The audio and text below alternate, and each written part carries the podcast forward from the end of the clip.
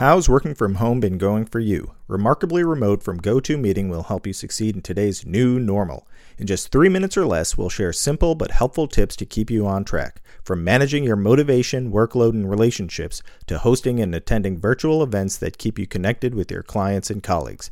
So check out Remarkably Remote on your favorite podcasting platform or head to gotomeeting.com slash tips.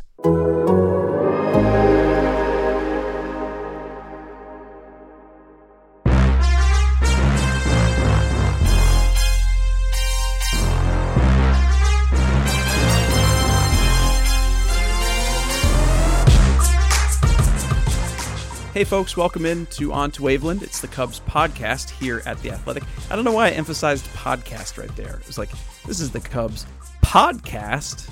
You know you're listening to a podcast. Um, but that is funny. It's I just realized I'm like, why do we even use the word podcast when on a podcast? You should just call it like a show, a, a dialogue, perhaps, um, an artisanal uh, auditory symphony for the ears. Uh, whatever it is, it's the Cubs one here at the Athletic. Uh, I'm Brett Taylor, joined by Sahadev Sharma and Patrick Mooney, and uh, we're going to talk a little baseball this uh, this show here as we sit uh, Tuesday afternoon recording. We have uh, a situation whereby Major League Baseball has submitted a proposal to its owners for approval, uh, basically the, the contours of a plan to return to action this year. Um, that proposal was approved by the owners yesterday, and per multiple reports, including by our own Ken Rosenthal here at The Athletic, uh, that proposal is going to go to the players for their considerate consideration, and I, I won't even say approval because we know that the version of the proposal that is out there now is not going to be approved uh, on its face by the players, which we will talk about here. Um, but I guess, like, let's set this up for people because not everybody who is listening to this podcast is uh, necessarily consuming all of the written work on this topic over the past few days and even those that are i think maybe don't have the entire scope of like okay what what does this proposal mean generally, and what are some of the specifics? So let's say here, tee, tee it up, Sahad. I'm totally putting you on the spot, and I'm I know you don't normally uh, do the the summary work, but I'm gonna kick it. I'm gonna kick it to you, and you're gonna do it.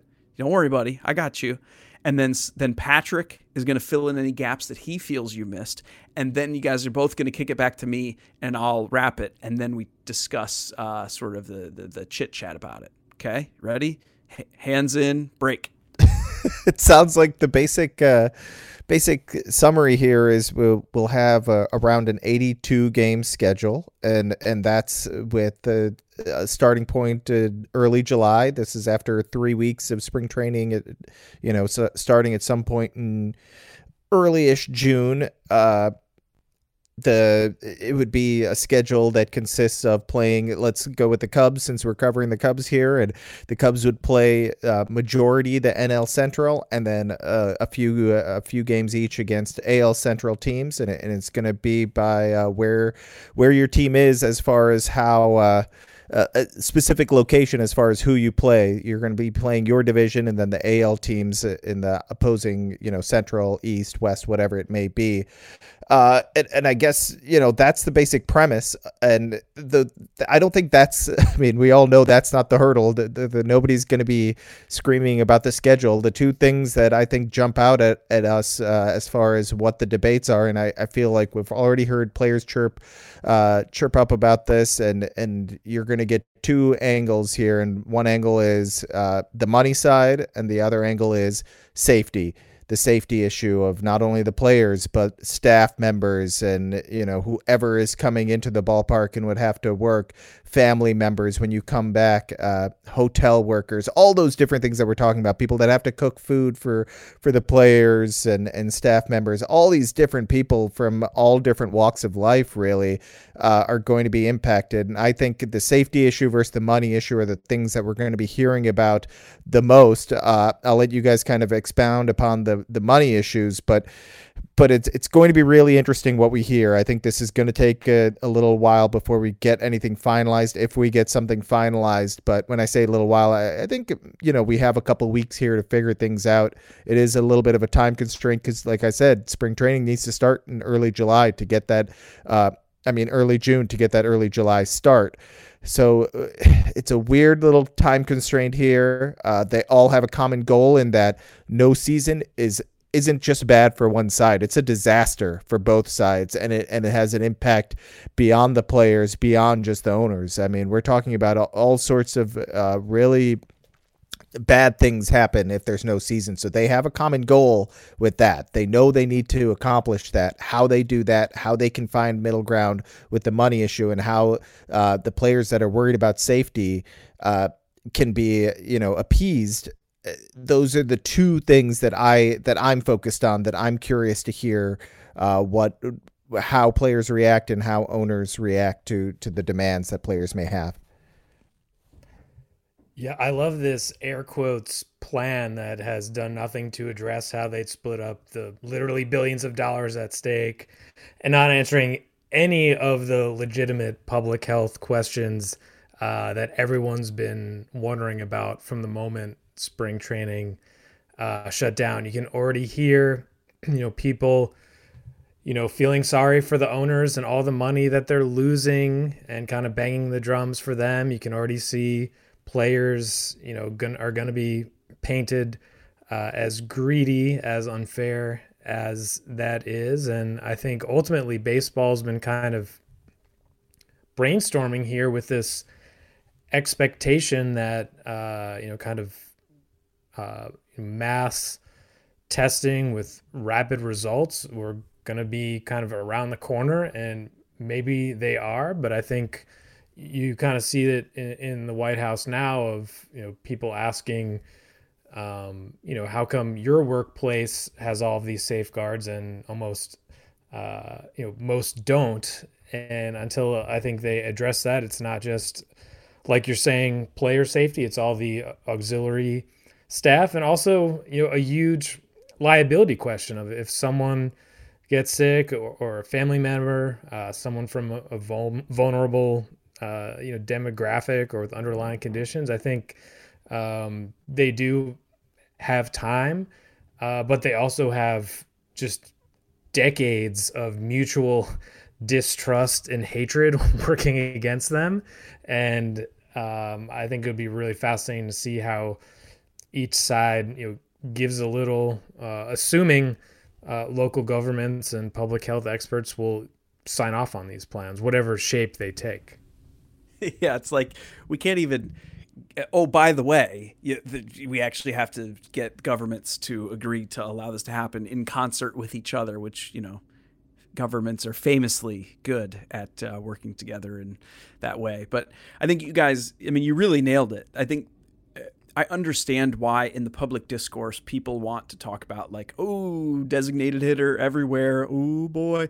Oh, only 82 games, expanded playoffs. Oh my gosh, this is crazy.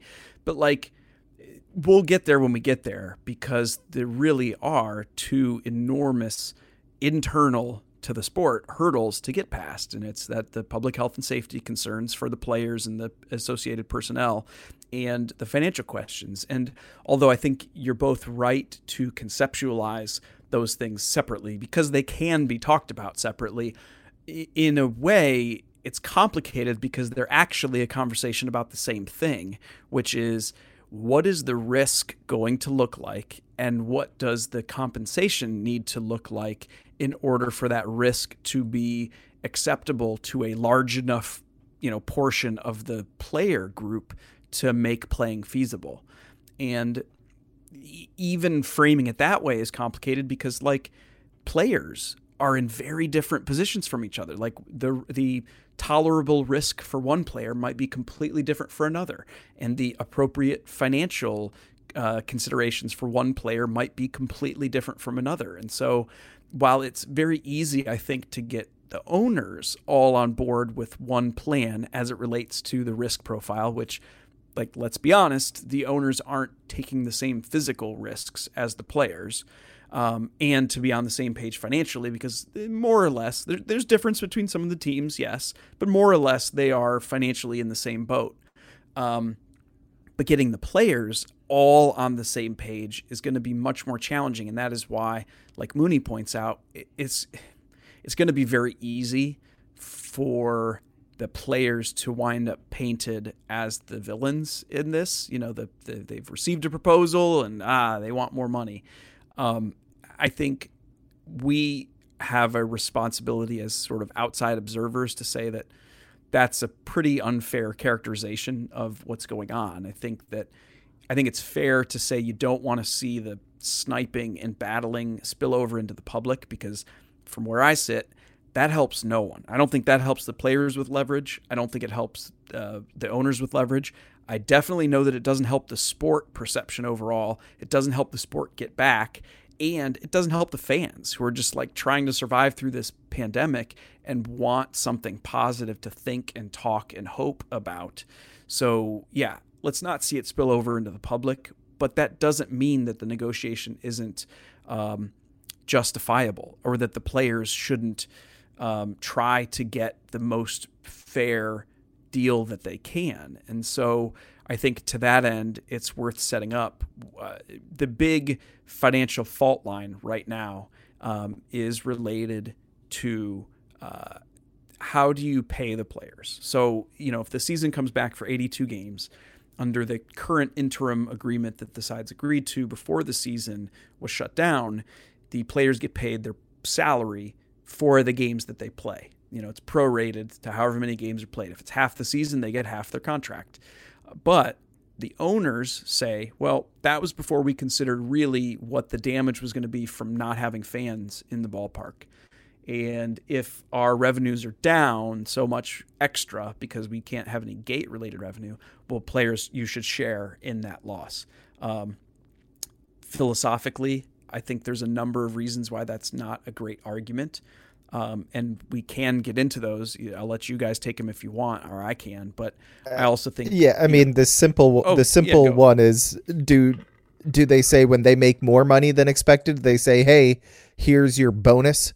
Uh, you know, Kris Bryant and and Javy Baez and Anthony Rizzo. You guys, we made so much more money. Your contracts are going to go up for this year. That never happens. I never hear that happen. So uh, to suggest that uh, when when baseball takes a hit, the owners take a hit, that the players have to take a, a, a pay decrease because of that uh, seems uh, you know it, it doesn't follow the you know logic right there. I understand why why it may need to happen, uh, but the players are carrying a ton of risk here, as as you said. They're the ones going out there risking. Getting infected, getting them families in, infected, and spreading this. And and if baseball shuts down again, that's that's the big thing, right? That's that's where uh, where when we talk about splitting 50 50, the big money comes from more playoff games, more playoff teams, right? That's where there could be a financial windfall uh, in the end, and players actually get a bigger chunk than they normally would have, right? In this very, very back of the napkin, uh, you know, you're quickly writing down the math and, and, trying to figure it out. There's a small tiny blip chance that there's actually more money coming their way if they split 50-50 but everything has to go right. Every there can't be a, a delay again. Uh, there there can't be a shutdown. None of those things can really happen.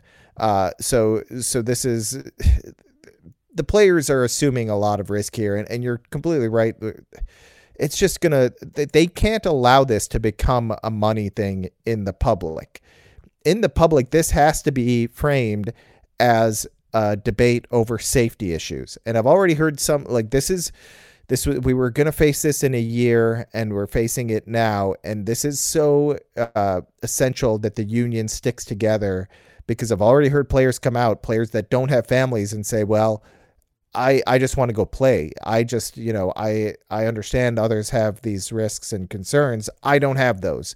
I my life is baseball all I want to do is play right now. I want to go out there and and do my job. they don't have the same concerns that someone uh, with a wife and kids, with family members that uh, you know could be at risk or are at risk themselves. Uh, you know, they don't have those same concerns, so it's a little. It, it, they really have to. The union to do their job to really be effective needs to stick together and have a clear message. And I really think framing it around the money issue, which is obviously important and is a sticking point, isn't going to go well. And and uh, I've said this before, and I've seen it written already.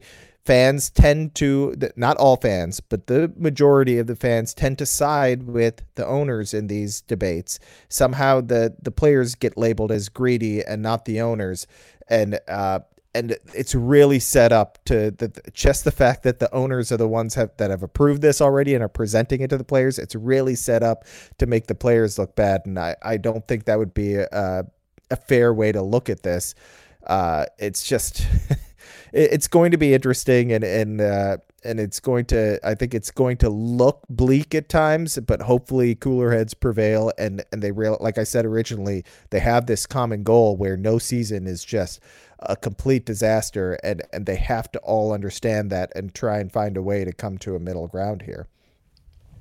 Yeah, you're exactly right, side of it. Owners don't even have to come up with some sort of PR strategy because they already, you know, they own, you know, MLB.com, they own these regional sports networks. There's a lot of media out there that's kind of sympathetic to billionaires. There is a, you know, set of fans that just absolutely love the numbers and kind of uh, reduce players to these assets that should have kind of price tag on them and that you know by them making this proposal the union is immediately going to be on uh, the defensive. And i think what we've seen throughout this shutdown is that you know economics and healthcare are uh, inextricably tied together. And you know the union uh, was already kind of smarting from uh, really getting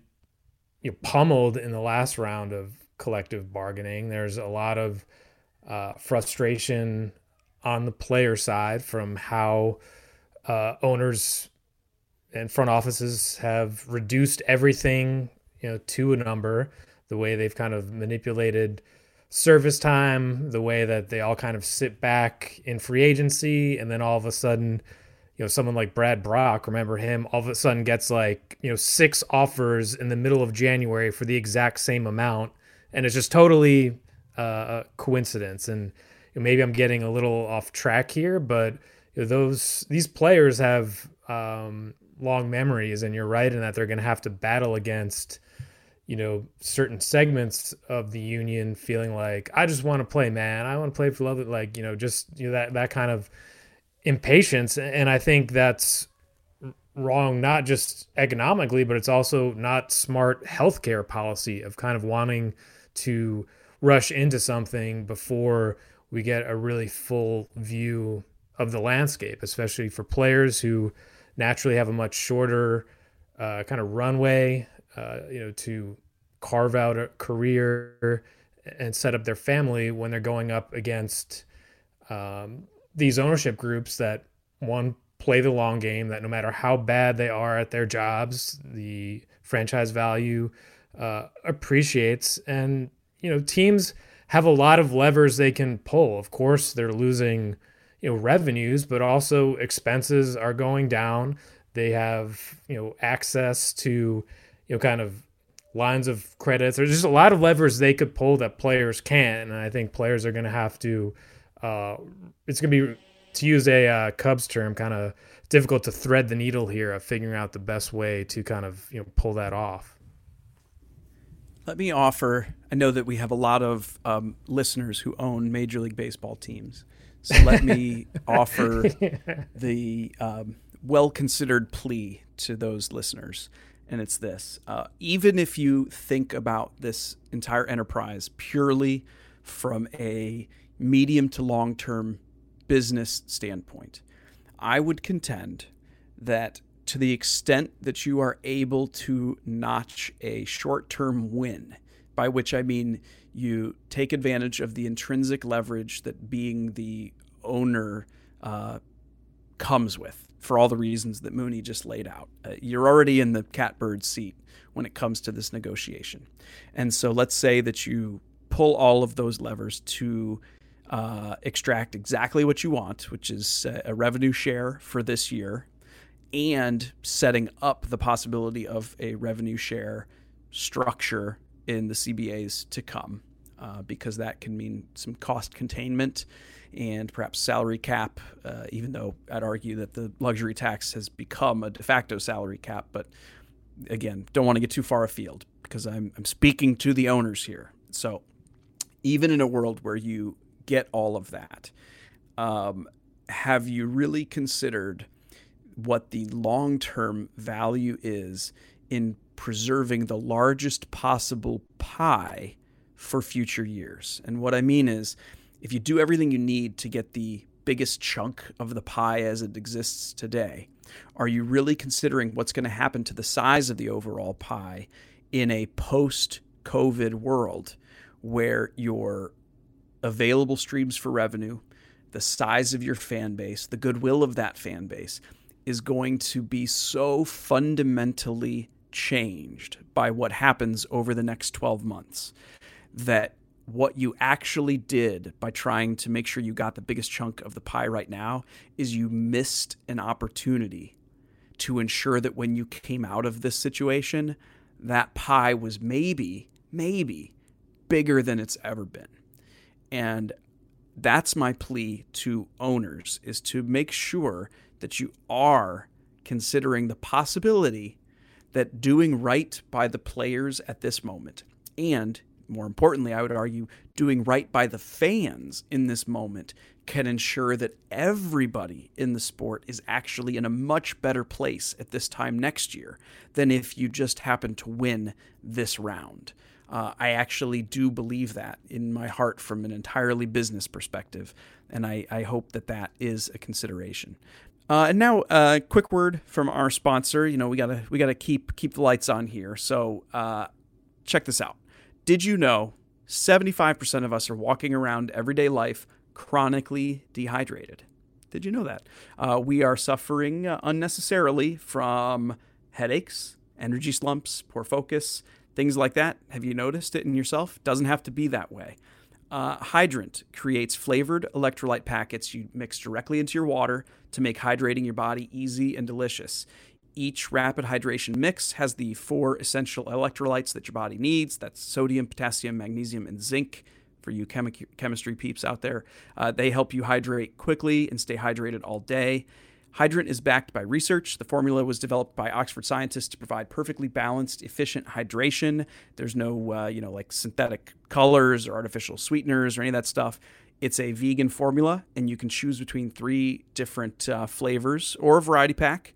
Hydrant starts at uh, just a buck a packet for a 30 day supply. And uh, you can save even more with a monthly subscription. And you can save even more if you use our promo code when you go to do your first order. So go to drinkhydrant.com and you're going to use the promo code CUBS at checkout. How easy is that to remember? Uh, Cubs at checkout, drinkhydrant.com, get 25% off. Boom, you're hydrated.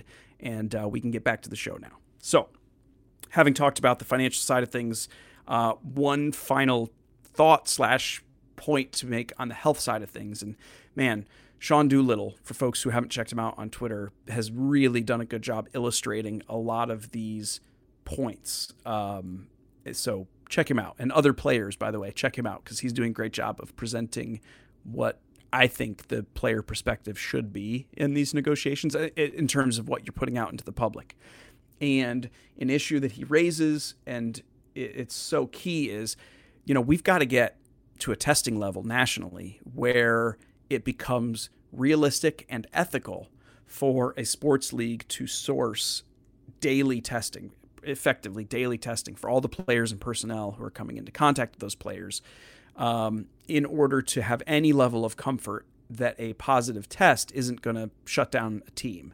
Because the theory is if you're testing everybody every day, then the first moment you get a positive test on someone, you can quarantine just that person and have at least some level of confidence or reasonable hope that they haven't infected a number of people before you quarantine them. Uh, that's really, and this Dr. Fauci has said the same thing. It's just, it's sort of the only way to really do this. Um, as we sit here in early May, we're not to that testing level. Um, there are, there has been a lot of progress. The and the rapid antigen test, um, which could really move things forward, was approved over this past weekend. But the reality is, we're not there yet. So you know, what does that mean for when you're trying to negotiate these plans between the league and the players eh, for this like hypothetical future where it, I'm just I want to know your guys' thoughts. I because I struggle with this point or making this point myself. It's like you're trying to agree to a deal now for a world that doesn't exist and you're doing it against a backdrop of like everybody operating in the current world which is like it's unthinkable for a sports league to gobble up all these tests that we don't have. Um, but yet you're saying, well, no, no, no. This is just like in the hypothetical world where we can do anything we want with tests. Um, like, is it too easy then for owners to, uh, for the baseball side to be like, yeah, yeah, yeah, we'll agree to anything you want. Um, you just, you know, sign on the dotted line because in a month we'll be able to do anything we want on testing. Like, I just don't know what that negotiation looks like. So wait, you're asking, you're saying we we can't know what testing will look like. So agreeing to anything makes it easier for the owners. I'm I'm sorry. I'm yeah. I, I mean, like yeah, yes, no. As as absurd as you just laid that out, that's exactly what I'm saying. It's like if the players, if we're saying, and I do think we're saying this, and I think we're right to say this, and I think the players are right to say this, like, hey, any proposal you want us to sign off on is going to have to have these protocols in place where we're going to feel like it's it is as safe as possible. The testing is so robust and so rapid and so voluminous and so ethically sourced that we're like, okay, we feel we're reasonably well protected and we're not screwing frontline responders out of tests. That world doesn't exist right now, and yet you're asking the players to sign off on it as a key piece of the return. But like, how is anyone going to know what that world's going to actually look like in mid June when spring training is supposed to start. So like, aren't you then asking players to like get like you're giving them a carrot right by saying yes we're going to do all that stuff and yet we don't actually know if that's even going to be possible yeah well that's all part of it right we don't know i think a lot of people that i've uh, spoken with whether it's you know around me when I'm going for a walk in my neighborhood or just on Twitter or, whatever. Uh, their concern is it. Well, that you know, everything is present day, right? And all of it seems insane to say we're starting baseball up again, present day. And I, we need to emphasize that what's happening now, you can't you can't start baseball up right now. So it's all in theory, right? We need to continue to progress. I just we just learned uh, today is Tuesday while we're recording on Monday that uh, the governor uh, of Illinois, J.B. Pritzker, said that we're not on pace. At least our area, which is Chicago, Chicagoland surrounding area, is not on pace to open up on May 29th and move to the next phase. Well, our state has phases. I don't know what every other state is doing there, but uh, you know the essentially I don't want to get too into the weeds here, but we're flattening the curve. But when you flatten the curve, that means it's a longer time that you're going to be uh, in these uh, restricted uh, this this current phase. So we're doing the right thing. Things are working. But May 29th, opening up the city and and trying to have spring training on June 1st or whatever isn't going to be realistic in Chicago. So so we're talking about things that okay, we're looking at projections again, right? Where everything which projections haven't been, you know, they're they're very uh, fuzzy in a sense. Uh, we're not going to get exact dates here. So yeah, we're we're dealing with what ifs and plans that uh, could be completely thrown off kilter with the slightest mistakes or things not going according to plan. And you know we're all dealing with things in real time that we don't really have a full grasp of.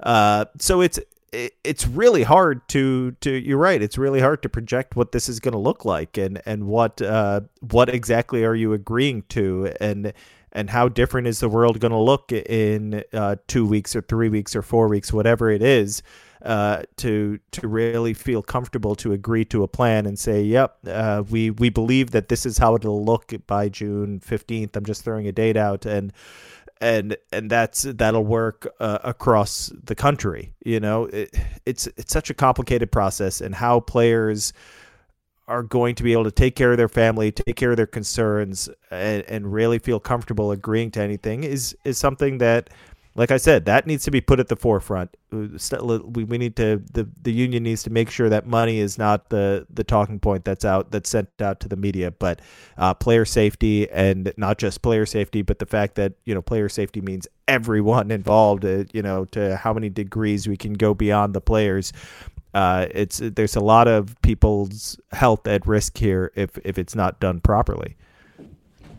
Well, I think we're almost exactly two months out from when spring training shut down, and think how much the world has changed within two months. So I guess it's not totally absurd to think that uh, things could get better within the next two months, and that maybe there is a path for Major League Baseball two months from now to be playing games with no fans in the stands. I mean, in, in terms of testing, I was just you know kind of skimming a New York Times story where I mean, high school, the lead is a high school student in Germany who's giving herself uh, a COVID uh, coronavirus test, uh, and that you know she basically clears her for four days, and then they do it all again. So I, while we have not seen uh, that kind of capability demonstrated uh, on a large scale uh, across our country. I think it it certainly could be within the realm of possibility. I think it's important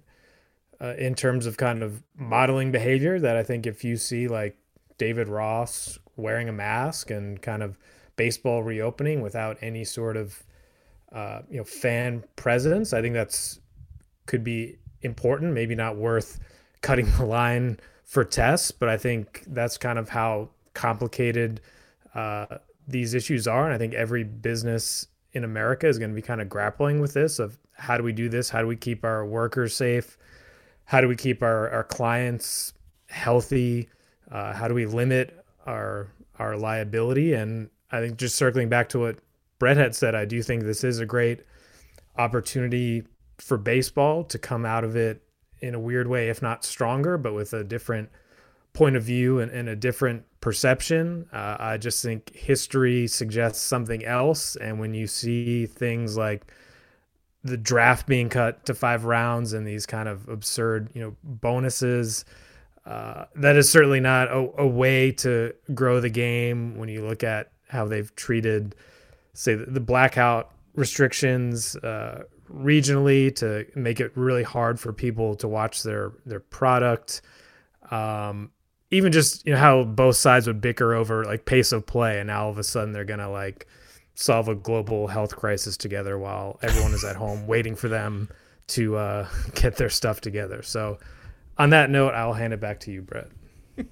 thanks, thanks. That's uh, boy, that's a I, I know so many easy ways to wrap from that uh, joyful. No, I like that. In, in a lot of ways, that is actually a completely fair place to leave this because, um, much like with everything in the far more important world of the pandemic, you know, we data and science and the realities of the situation have to guide our process, right? And when it comes to the resumption of baseball and our role as outside observers, be that as fans or media or commentators, like we have to be guided by the realities and that and the data and the things that we know to be true. And unfortunately, in this situation, um, you know, again, in the much more important world of the pandemic, hope is fine. It's fine to have hope